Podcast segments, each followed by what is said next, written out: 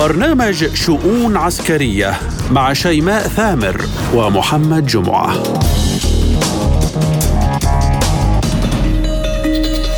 جديدة من وكالة سبوتنيك الإخبارية بموسكو. نتناوب على تقديمها لكم. أنا شيماء ثامر وأنا محمد جمعة وبداية مع العناوين. أنظمة باتريوت قد تزود بها كييف من واشنطن وموسكو تعتبر ذلك خطرا على الأمن العالمي. بعد تزايد نفوذ التنظيمات الإرهابية ما هي أهداف الاتفاق الأمني بين اليمن والإمارات؟ وماذا ستجني أبو ظبي؟ دوريات مشتركة بين أمريكا وقصد ما غايتها ودلائلها وسط ترقب لعملية عسكرية تركية في سوريا تحية طيبة لكم أينما تكونون وإلى التفاصيل. مع تجاوزها للشهر العاشر، ما زالت العملية العسكرية الروسية الخاصة في أوكرانيا تواصل تحقيق أهدافها وسط مراقبة للعديد من الأوساط العسكرية والإستراتيجية، بينما لا يزال نظام كيف يحاول الحصول على دعم عسكري من الغرب وسط ذريعة الحاجة للسلاح وقلة الذخيرة وتواصل دول الناتو إمداد نظام زيلينسكي بالمساعدات العسكرية والدعم اللامحدود. وسط أزمة طاقة واقتصاد تعصف بالبلدان الغربية في وقت بدأت مخازنهم من السلاح تنفذ والسبب الدعم العسكري لأوكرانيا. لتأتي اليوم مساعدات أمريكية جديدة تجاوزت الخطوط الحمراء. أكد مسؤول في البنتاغون أن واشنطن تدرس جميع الخيارات لتقديم الدعم العسكري لكييف وأن أنظمة باتريوت واحدة من الخيارات المطروحة ضمن حزمة مساعدات جديدة. أيضا أوضح المسؤولون الأمريكيون وفي الإدارة الأمريكية بالذات أنها لا تدرس إمكانيات واشنطن فحسب بل وإمكانيات الحلفاء أيضا فيما يتعلق بتزويد أوكرانيا بأنظمة الدفاع الجوي. الأمين العام لحلف شمال الأطلسي هو الآخر أكد أن دول الناتو مستمرة في دعم كييف وأنه بات من الضروري تزويد الأخير بأنظمة دفاع جوي وأشار إلى أن جميع دول الناتو متفقة تماما في مواصلة الدعم العسكري لأوكرانيا. قال نائب رئيس مجلس الأمن القومي الروسي ديمتري ميدفيديف أنه في حال قيام الناتو بتزويد كييف بأنظمة باتريوت فسيصبحون على الفور هدفا مشروعا للقوات الروسية. في وقت ترى فيه واشنطن أن إرسال منظومة باتريوت سيعزز من صد الهجمات الروسية. وما بين أنظمة باتريوت ومساعدات مستمرة؟ كيف سينعكس المشهد في الميدان؟ وكيف ستكون تبعات ذلك؟ للحديث أكثر عن هذا الموضوع ينضم معنا عبر الهاتف الخبير العسكري الاستراتيجي العميد الدكتور أمين حطيط.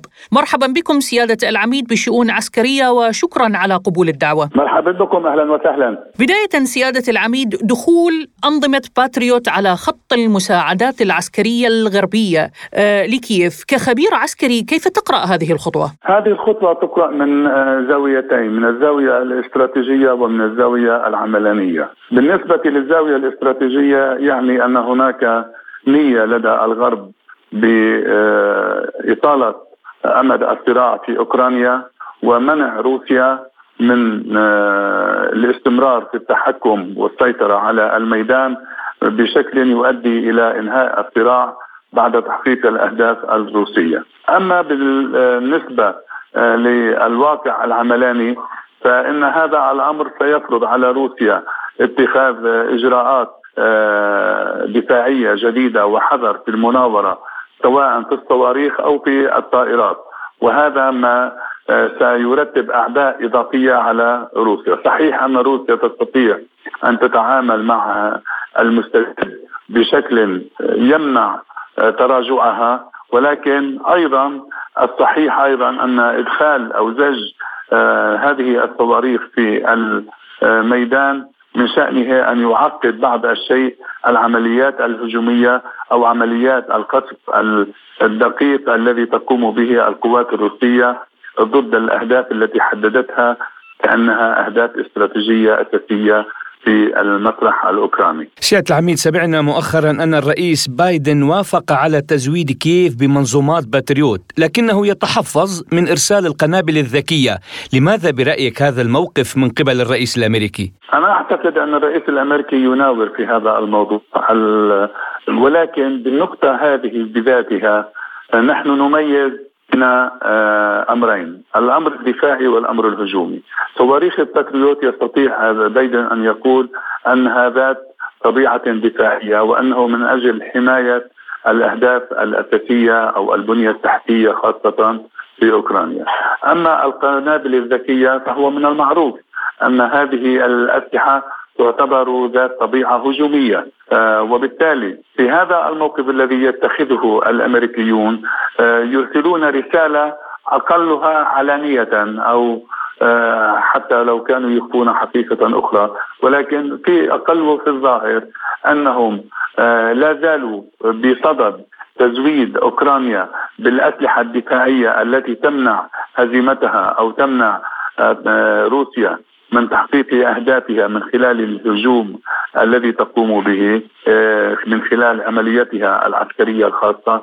أما بالشق الثاني أي الأسلحة الهجومية التي يمكن أن تستعمل سواء على القوات الأوكرانية في المسرح القوات الروسية في المسرح الأوكراني أو في العمق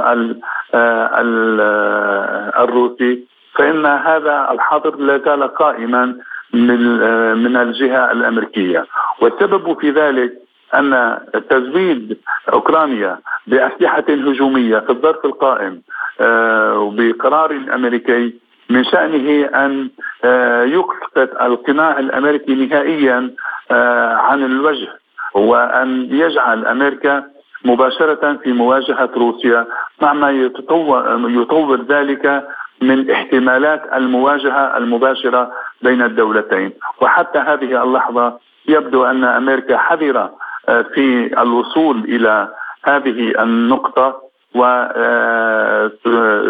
وتتجنب المواجهة المباشرة مع روسيا وتريد أن تستمر في الحرب البديلة أو الحرب عبر الوكيل كما ينفذه زيلينسكي الآن. طيب سيادة العميد يعني اليوم موسكو تتوعد باستهداف باتريوت على لسان رئيس مجلس الأمن القومي الروسي السؤال الذي يطرح نفسه في حال استهدفت موسكو تلك ال ال آه، الأسلحة كيف سيكون الرد الغربي ألا تعتقد أن الغرب يحاول استدراج موسكو بغية التصعيد أكثر؟ آه، هناك استراتيجية أساسية اعتمدتها موسكو مع المساعدات العسكرية الغربية آه، لأوكرانيا. وقد نجحت هذه الاستراتيجية بدرجات رفيعة في المواجهة. وهذه الاستراتيجية تقوم على آه، مسألتين أو على فرعين. الفرع الأول تدمير هذه الأسلحة والذخائر في طريقها إلى أوكرانيا قبل الوصول إلى الميدان وقبل أن تصبح بيد الجيش الأوكراني. جاهزة للاستعمال.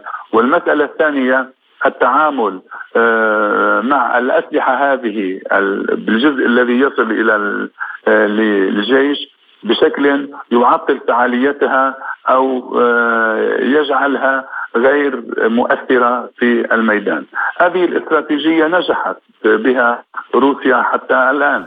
وأعتقد أن هذه الاستراتيجية هي نفسها ستطبقها حيال صواريخ الباتريوت وهي منظومة دفاع جوي. آه، وبالتالي آه، تتشدد روسيا في مراقبة طرق الإمداد التي يمكن أن تسلكها هذه الصواريخ وتدمر آه، ما يصل إلى أوكرانيا قبل وصوله إلى يد الجيش. هذا في الفرع الأول. وفي الفرع الثاني ستتخذ التدابير التي من شأنها أن تحد من فعالية هذه الصواريخ في التصدي للصواريخ الروسية أو للطائرات الروسية. ثم أن هناك أمرين ينبغي لحظهما في هذا الموضوع. نعم. أن منظومة الباتريوت لم تسجل نجاحا هاما آه، في السابق سواء آه، في آه، الخليج أو في ما عداه. ولذلك التخويف أو التهويل بمنظومة الباتريوت مقابل السلاح آه، الروسي الذكي أنا أعتقد تهويل آه، ليس في محله ويبنى عليه. نعم بالنسبة للرئيس زيلينسكي يعني سؤال يطرح نفسه دائما للأسف يعني يستمر في طلب المساعدات من أوروبا وأوروبا لا تبخل عليه حتى على حساب اقتصاداتها وشعوبها. يعني سيادة العميد إلى متى يمكن دعم هذه الحرب؟ ولا سيما أن الاقتصاد الأوروبي هو الآن من يدفع الثمن. الذي سيغير السياسة الأوروبية هو ردة فعل الشعوب الأوروبية على سياسة التجويع أو أو الاقتصاد المحدود الذي بدأت تدخله هذه الشعوب وخاصة في فصل الشتاء اليوم الصقيع الذي يجتاح أوروبا الغربية سيكون نذيرا للأوروبيين يجعلهم أمام السؤال التالي إلى أين تذهبون؟ في مساعدة أوكرانيا التي تنفق الأموال يمينا ويسارا ويدفع المكلف الأوروبي الثمن. أنا أعتقد أن هذه المساعدات الأوروبية التي كانت آه، سخية جدا خلال العام 2022 لن تكون بنفس المستوى في العام 2023 المساعدات الأوروبية لأوكرانيا بدأت تضمر وهذا ما نلاحظه من خلال الأرقام أو من خلال ردات الفعل حتى خذي مثلا آه، بالنسبة لألمانيا التي بدأت تقول أن مخازنها باتت شبه فارغة من الأسلحة والذخائر لأنها آه، أعطت أكثر مما تحتمل لأوكرانيا. أما بالنسبة لزيلينسكي فإنه يمارس سياسة الابتزاز والدلع على الأوروبيين طالما آه، طرق الإمداد قائمة، لكن عندما يبدأ يشعر بجفاف الامدادات فإن لهجته ستتغير. آه، كان يصل آه، على سبيل المثال طلب منذ أسبوعين 8 مليار دولار. اليوم خلال 42 ساعه الماضية يقول هنا هناك حاجة إلى 800 مليون آه، دولار بشكل عاجل. فبالتالي التراجع في الأرقام وهو نتيجة شعوره بأن الأمور بدأت آه، تتجه نحو آه، وجهات لا ترضيه أو لا تريحه. طيب سيادة العميد سؤالي الأخير لكم ودعني إن صح التعبير أستغل وجودك كخبرة عسكرية وكقامة عسكرية معنا اليوم بشؤون عسكرية. كيف تنظر إلى المشهد الميداني؟ يعني بعد مرور ما يقارب العشر شهور على العملية العسكرية الخاصة في أوكرانيا كيف تقرأ المشهد الميداني لسير هذه العملية؟ حتى هذه اللحظة نستطيع أن نقول أن المشهد الميداني يتسم بعناصر ثلاثة أساسية. المسألة الأولى أن هناك آه، تحكم وسيطرة من قبل القوات الروسية وحلفائها الأوكرانيين على الميدان. هذا هذا التحكم هذه السيطرة والتحكم بالميدان آه، يحول دون نجاح الدفاعات الأوكرانية برغم المساعدات المسألة الثانية آه، أن روسيا غير مستعجلة للأمور بالشكل الذي تؤدي فيه السرعة والعجلة إلى الخسائر، إنما وضع جدول أولويات يمكنها من تحقيق أهدافها آه، العسكريه في الميدان بالحد الأدنى من الخسائر. آه، بدأت آه، صور من الميدان تشهد بأن الأوكراني بدأ يلفظ أنفاسه وأن النفس الأوكراني لم يعد طويلا آه، للمواجهة من جهة والمساعدات الغربية لم تعد آه، على نفس المستوى والحجم من جهة ثانية، لذلك نحن نقول أن تقييما موضوعيا محايدا للمشهد آه، لمشهد المسرح الأوكراني اليوم نقول أن هناك أرجحية للجيش الروسي والقوات الروسية مع تحكم بالميدان و آه، شبه يأس من القوات الأوكرانية في تحقيق المكاسب العسكرية الدفاعية التي تبتغيها أوكرانيا اولا والغرب ثانيا. وبالتالي نخلص إلى نقطة أساسية في هذا الموضوع لنقول أن حرب الاستنزاف التي كانت تشتهيها أمريكا لتستدرج روسيا إليها فشلت في آه، تحقيق أهدافها. وأن روسيا بقيت مسيطرة على الميدان دون أن تنطلق إلى هذه الحرب أي حرب الاستنزاف. الخبير العسكري الاستراتيجي العميد دكتور أمين حطيت كنت معنا ضيفا كريما بشؤون عسكرية شكرا لكم وحياكم الله. شكرا لكم أهلا وسهلا.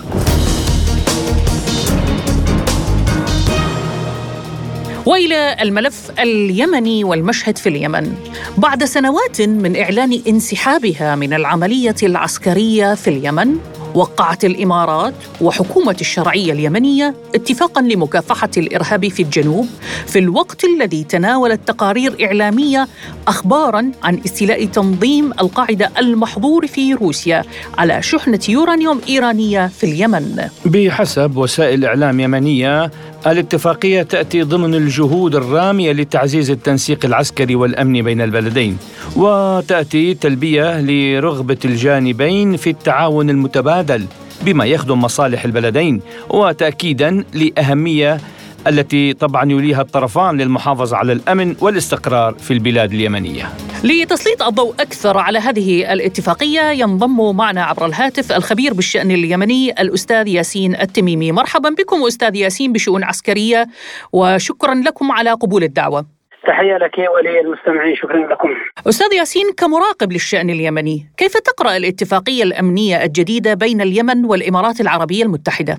آه هذه الاتفاقية آه في الحقيقة برزت كنتوء آه غير مفهوم في سياق أزمة لم تحسن بعد وعلاقة أيضا يمنية إماراتية قائمة على فكرة أن الإمارات هي جزء من التحالف وأنها جاءت أصلا لدعم السلطة الشرعية لكنها اليوم تبرم اتفاقية ثنائية ذات طابع أمني وعسكري وهدفها مكافحة الإرهاب وهذا يعني أن الإمارات تريد ان ان تشق مسارا منفصلا يتمثل في دورها الذي من الواضح أنه يتوسل الأدوات التي قامت الإمارات ببنائها وتمويلها ودعمها وهي أدوات في حقيقة عسكرية. والإمارات لها أهداف جيوسياسيه في اليمن تريد أن تحققها في إطار من المشروعية. مستغلة ضعف وهشاشة السلطة الشرعية مما يثير الكثير صراحة من الأسئلة حول ما إذا كانت هذه الاتفاقية شرعية أم لا لأن هذه الاتفاقية بالنظر إلى مترتباتها ينبغي أن تأخذ بعدها المؤسسي والدستوري وهي في الحقيقة لا تزال اليوم عبارة عن اتفاقية أبرمت بين مسؤولين تنفيذيين وينبغي أن تأخذ إطارها الدستوري من خلال أخذ الدورة كاملة عبر مجلس النواب وعبر رئاسة الجمهورية المتمثلة في مجلس القيادة الرئاسي والحكومة وهذه الخطوات حتى حتى الآن لم تتخذ مما يعني أن يبدو أن هذه الاتفاقية اليوم ستكتفي بهذا المستوى بمعنى بالتوقيع الذي تم بين وزيرين يمني وإماراتي لتبدأ الإمارات بممارسه دورها بشكل منفصل بعيدا عن تحالف وبعيدا عن الالتزامات المترتبة للإمارات باعتبارها عضوا اساسيا وفعالا في التحالف تجاه اليمن.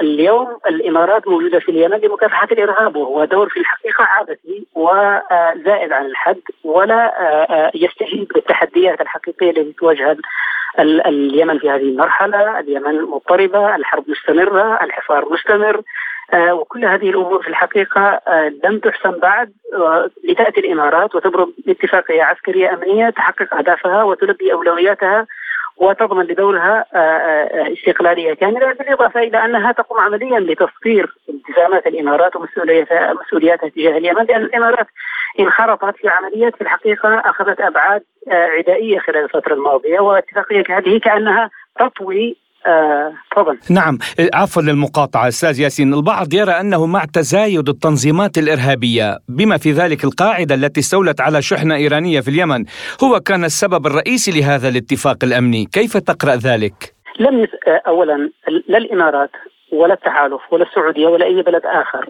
آه يعني قدم آه يعني أظهر آه قدرة أو كفاءة في التعاطي مع التحديات الموجودة في البحر. ثانيا أنا أعتقد أن مسألة أن تنسب عمليات لها علاقة بالأمن البحري لتنظيم القاعدة الذي في الحقيقة لا ندري مدى قدراته حتى الآن.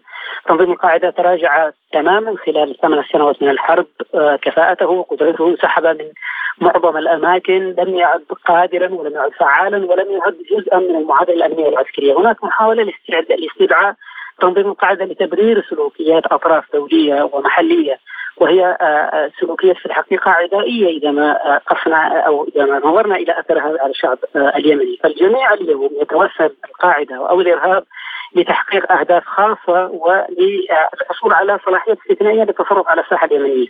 ليس هناك من مؤشرات كافية تدل على أن تنظيم القاعدة قام بعملية البحر كما أنه لم يحدث أن قام التحالف بقدر كافي للرقابة على البحر لعدم وصول الإمدادات التسليحية إلى الحوثيين على سبيل المثال. فكيف آه، آه، آه، يسمح للإمارات بأن تمر باتفاق اتفاقية عسكرية امنيه على أساس غير متين غير متماسك؟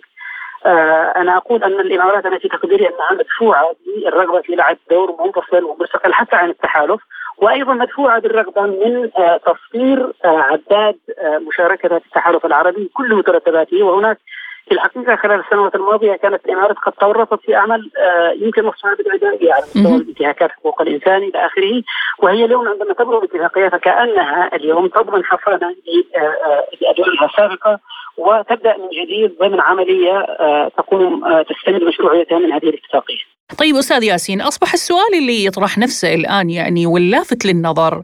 هذه الاتفاقية وقعت بين وزيري الدفاع للطرفين في وقت يرى فيه مراقبون أنها عادة ما كانت. وزارات الداخلية هي من تقوم بهذه المهمة في مكافحة الإرهاب، كيف تنظر لهذه المسألة؟ يعني وزيري دفاع آه، الدولتين يوقعون بدلا عن وزراء الداخلية اللي من المعروف سابقا انه هم من يتولون هذه القضية. نعم آه، طبعا وزير الداخلية له آه، موقف من رجالات الرئيس عبد الرب منصور هادي وهو أقرب إلى إلى المشروع السياسي الذي في نهاية المطاف يرى أن التحديات لا تتمثل سوى في المهددات الحقيقية التي تعترض الدولة اليمنية ومن ضمنها الدور السيء الذي يقوم به المجلس الانتقالي مدعوما من الإمارات. لهذا آه، استدعاء وزير الدفاع ووزير الدفاع بخلفية آه، سياسية آه، ناصرية على ما أعتقد وهو في حالة تنسيق كامل مع المجلس الانتقالي لهذا استدعي لتوقيع هذه الاتفاقية مع أنها من صلاحية وزير الداخلية. ثم أن آه، الارتكاز على نقطة مكافحة الإرهاب في الحقيقة آه، هذه آه، عملية في الحقيقة تنطوي على مغالطات كثيرة لأنه اليوم اذا إذا ما نظرنا لأولويات الجانب اليمني، أولويات الجانب اليمني اليوم تتمثل في عدم قدرته على تصدير النفط، هناك عمليات عسكرية تستهدف هذا القطاع، طائرة مسيره مفخخة، يعني لماذا لا تكون هذه مثلا على سبيل المثال أولوية؟ إذا ما إذا ما ارادت الإمارات أن تعبر عن صدقية نواياها تجاه اليمن وبأنها فعلا تريد أن تنهي التهديدات وتريد أن تدعم الحكومة اليمنية وتريد أن تساهم في حماية الأمن اليمني، ليس هناك أولويات واضحة، هناك آه، يعني هدف توسلت الإمارات وهو هدف عائم وغير آه، حقيقي المتمثل في مكافحة الإرهاب بينما يأتي هذا الهدف على حساب أولويات يمنية تم طمرها وتجاوزها وتجاهلها بشكل كامل. الخبير بالشأن اليمني الأستاذ ياسين التميمي كنت معنا ضيفا كريما بشؤون عسكرية، شكرا لكم وحياكم الله. شكرا جزيلا.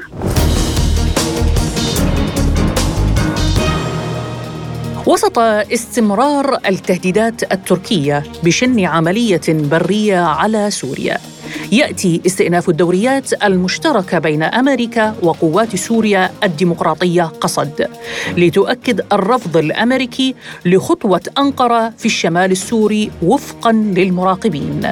طبعا أعلن الجيش الأمريكي استئناف عملياته بشكل كامل مع قسد ضد تنظيم داعش الارهابي المحظور في روسيا والعديد من الدول. اذا ضد تنظيم داعش في سوريا. يأتي ذلك بعد ثلاثة أسابيع من شن تركيا ضربات جوية ومدفعية ضد سوريا والعراق وفي الأراضي السورية والعراقية أيضا بعد هجوم بقنبلة في إسطنبول ذلك التفجير الذي حدث في الثالث عشر من نوفمبر تشرين الثاني وأسفر آنذاك عن مقتل ستة أشخاص وإصابة العشرة. مراقبون يؤكدون أن هذه الخطوة تحاول من خلالها واشنطن منح ضمانات غير واقعية لقصد بأنها جادة في حمايتها من أي عدوان تركي فيما أشاروا آخرون إلى أنها ربما تعني تأجيلا للعملية العسكرية التركية البرية في الشمال السوري. الجيش الأمريكي وقوات سوريا الديمقراطية قلصا دورياتهما المشتركة شمال سوريا سابقا بسبب التهديدات التركية بشن عملية عسكرية برية. وتواصل القوات التركية منذ العشرين من نوفمبر تشرين الثاني الجاري شن هجمات صاروخية ومدفعية بإسناد جوي في شمال سوريا. تستهدف الجناح السوري لحزب العمال الكردستاني المحظور في تركيا إلى جانب الإعلان عن ضربات على مدينة عين العرب كوباني وكذلك في شمال العراق. بالنسبة لأردوغان هدد بمتابعة الضربات على شمال سوريا بهجوم بري ولكن التوغل التركي المخطط له تركيا توقف وسط معارضة من الولايات المتحدة وروسيا.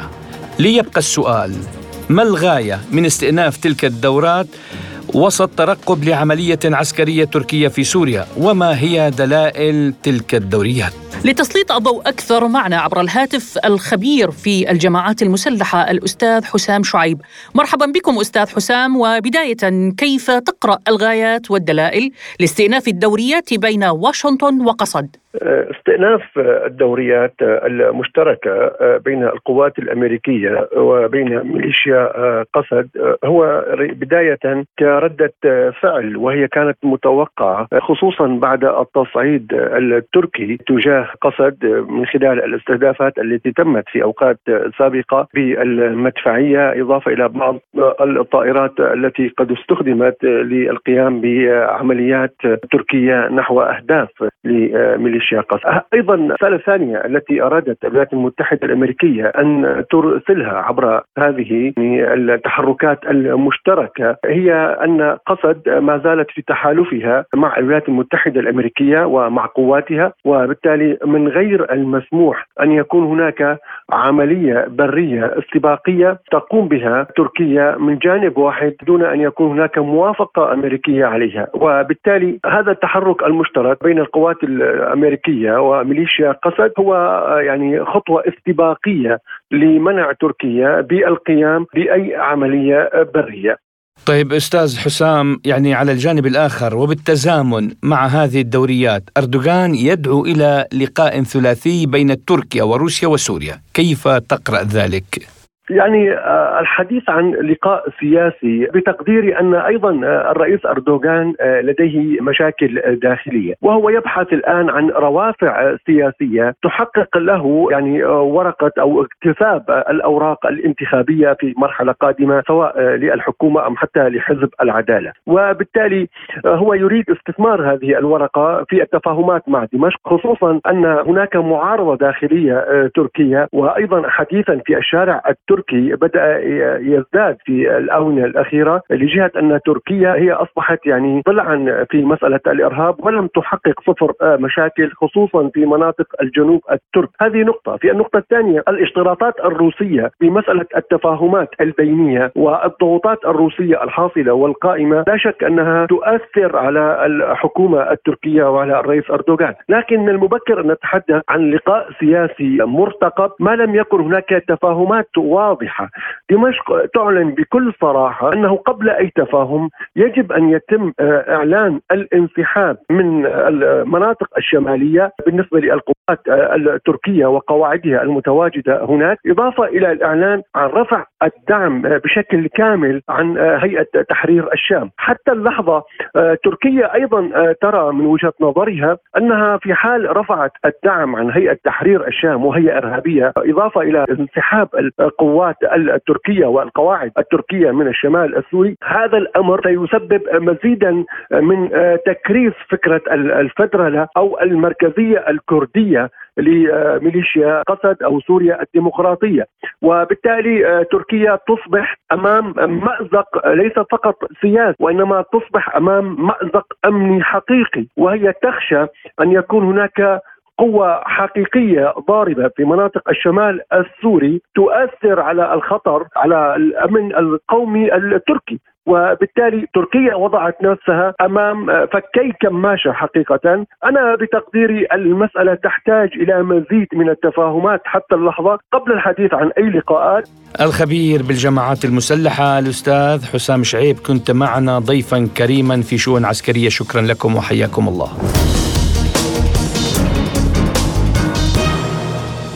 إلى هنا نصل وإياكم لختام حلقة شؤون عسكرية لهذا اليوم. رافقناكم بها من وراء الميكروفون محدثتكم شيماء ثامر. وأنا محمد جمعة. شكرنا موصول لضيوفنا الكرام بهذه الحلقة. الخبير العسكري العميد الدكتور أمين حطيط والخبير بالشأن اليمني ياسين التميمي والخبير بالجماعات المسلحة حسام شعيب. للمزيد يمكنكم زيارة موقعنا الإلكتروني. arabic sputnik dot ae دمتم بأمان الله وحفظه.